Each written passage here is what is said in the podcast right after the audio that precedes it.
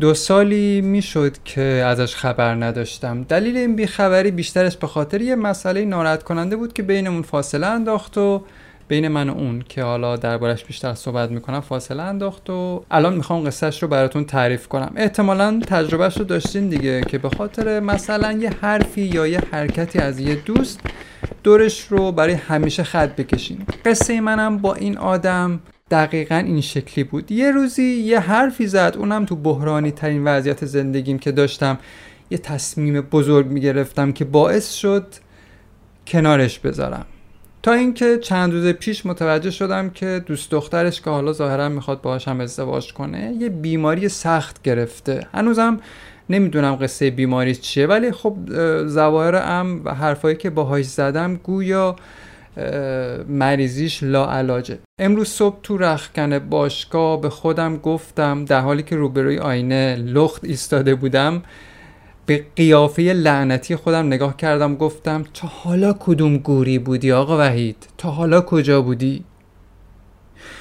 یکی از دلایلی که ما آدما خودمون رو نمی‌تونیم ببخشیم اینه که یه زمانی نتونستیم یکی دیگر رو یه جایی توی زندگیمون ببخشیم. یکی از دلایلش اینه که به نظر من اینه که قبلش تمرین بخشش نداشتیم. بهمون یاد ندادن یا ندیدیم از بزرگترامون یا تو جامعه یا تو نظام آموزشی این مسئله رو بهمون آموزش ندادن که چیزی به نام بخشیدنم وجود داره. بخشش یه رفتاره نه یه مفهوم ذهنی توی کتابا. وقتی نتونی بگذری یعنی نتونی رفتار بخشایشگری داشته باشی وقتی ندونی حتی ندونی که بخشش هم بخشی از وجود انسان می‌تونه باشه که می‌تونه به تعاملاتش تزریق کنه وقتی نگاه من اینه وقتی نگاهمون اینه که خیلی رفتارها نابخشودنی یعنی اصلا نباید ببخشیمش بعید نیست که یه روزی برسه که مثل من روبروی آینه بیستی و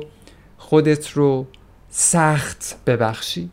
به تعداد روزهایی که نبخشیدم یا نمیبخشم یه نفر رو یا به حق و به دلایل محکم نمی‌خوام ببخشمش یه آدم رو به همون اندازه من می‌تونم سخت خودم رو ببخشم. به تعداد ثانیه هایی که خودم رو پشت این کلمه ها پشت این صدا قایم کردم. اصلا پشت هر چی پشت شغلم کسب و کارم پشت داشته هام وقتی به تعداد لحظه لحظه های زیستنم بر روی زمین خودم رو پشت این چیزا قایم کنم محکومم یه جایی به اینکه یه روزی بشینم و خودم رو نبخشم و سرزنش کنم.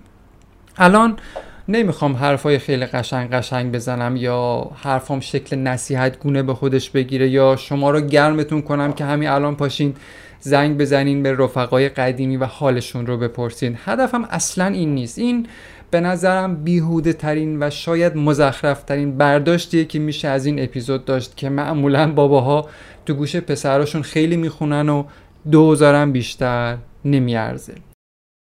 قصه رفاقت خیلی متفاوته. نگه داشتن رفاقت به نظر من خیلی ارزشمندتر و حتی سختتر از مراقبت و نگه داشتن اعضای خانواده است. خانواده و آشنایان کسایی که باهاشون یه جورایی نسبت خونی داریم همیشه هستن جایی نمیرن. یعنی قبل از ما بودن و خواهند بود. چه ما بخوایم چه نخواهیم. ولی رفاقت از قبل نبوده. ما خورد خورد و در طول زمان میام یک رفاقت رو شکلش میدیم.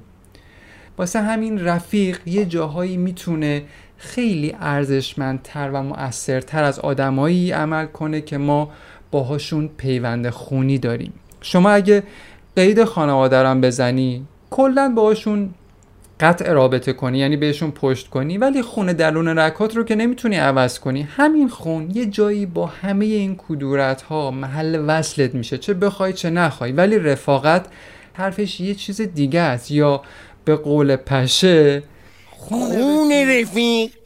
مزه دیگه ای داره. چون این خون قطره قطره تو درازای زمان تو رگ هامون جریان پیدا کرده. واسه همینه که من میگم رفاقت یه چیز دیگه است و جنسش خیلی متفاوت از رابطه ایه که ما با آدم های دیگه داریم. مخصوصا آدمایی که حالا باهاشون یه جورایی رابطه خونی داریم.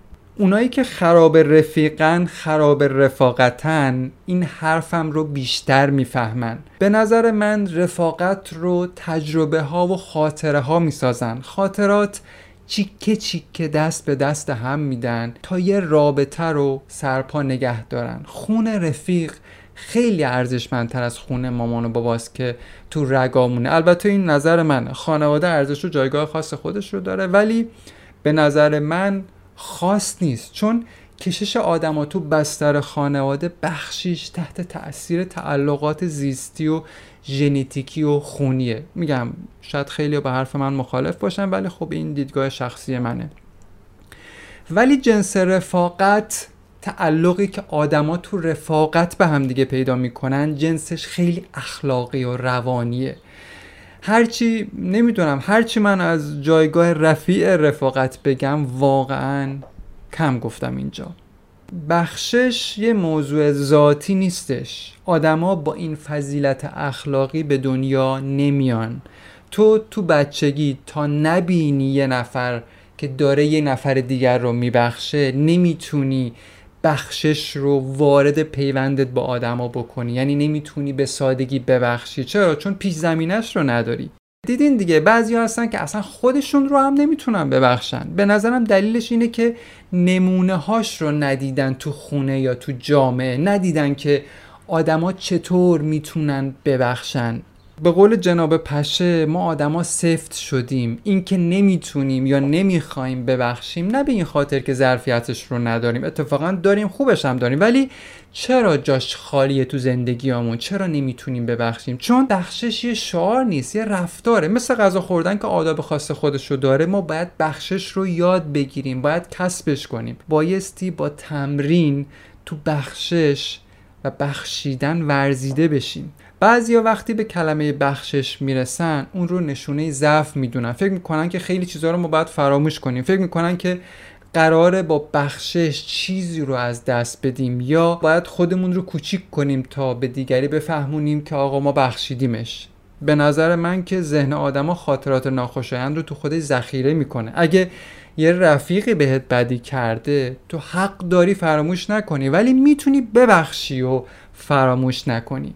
قصه بخشیدن و از یاد نبردن دو تا چیز کاملا جدا از همدیگه است که ما متاسفانه ما آدما با همدیگه قاتیش کردیم. به زور که نمیشه بدی یک دوست رو از یاد برد. لزومی هم نداره فراموش کنیم بدی آدما رو. این یه حرف بیهوده است که میگم باید بدی آدم ها رو فراموش کرد. هر کی این حرف رو زده به نظر من خیلی ساده لوحه. چرا؟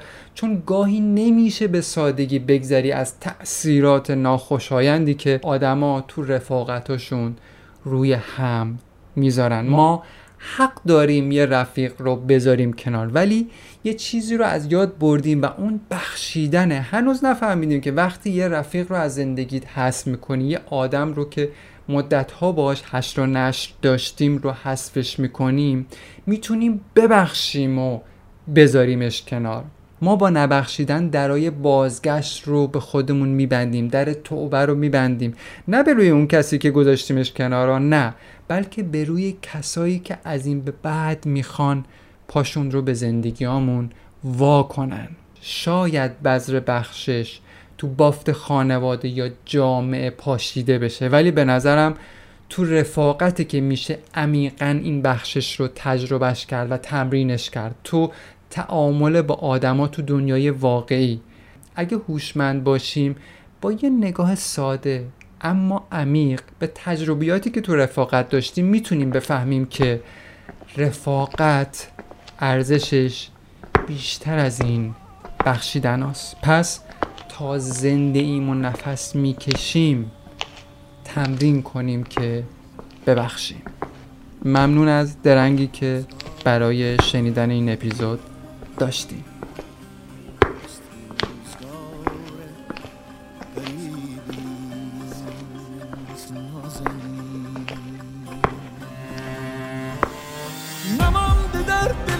اگر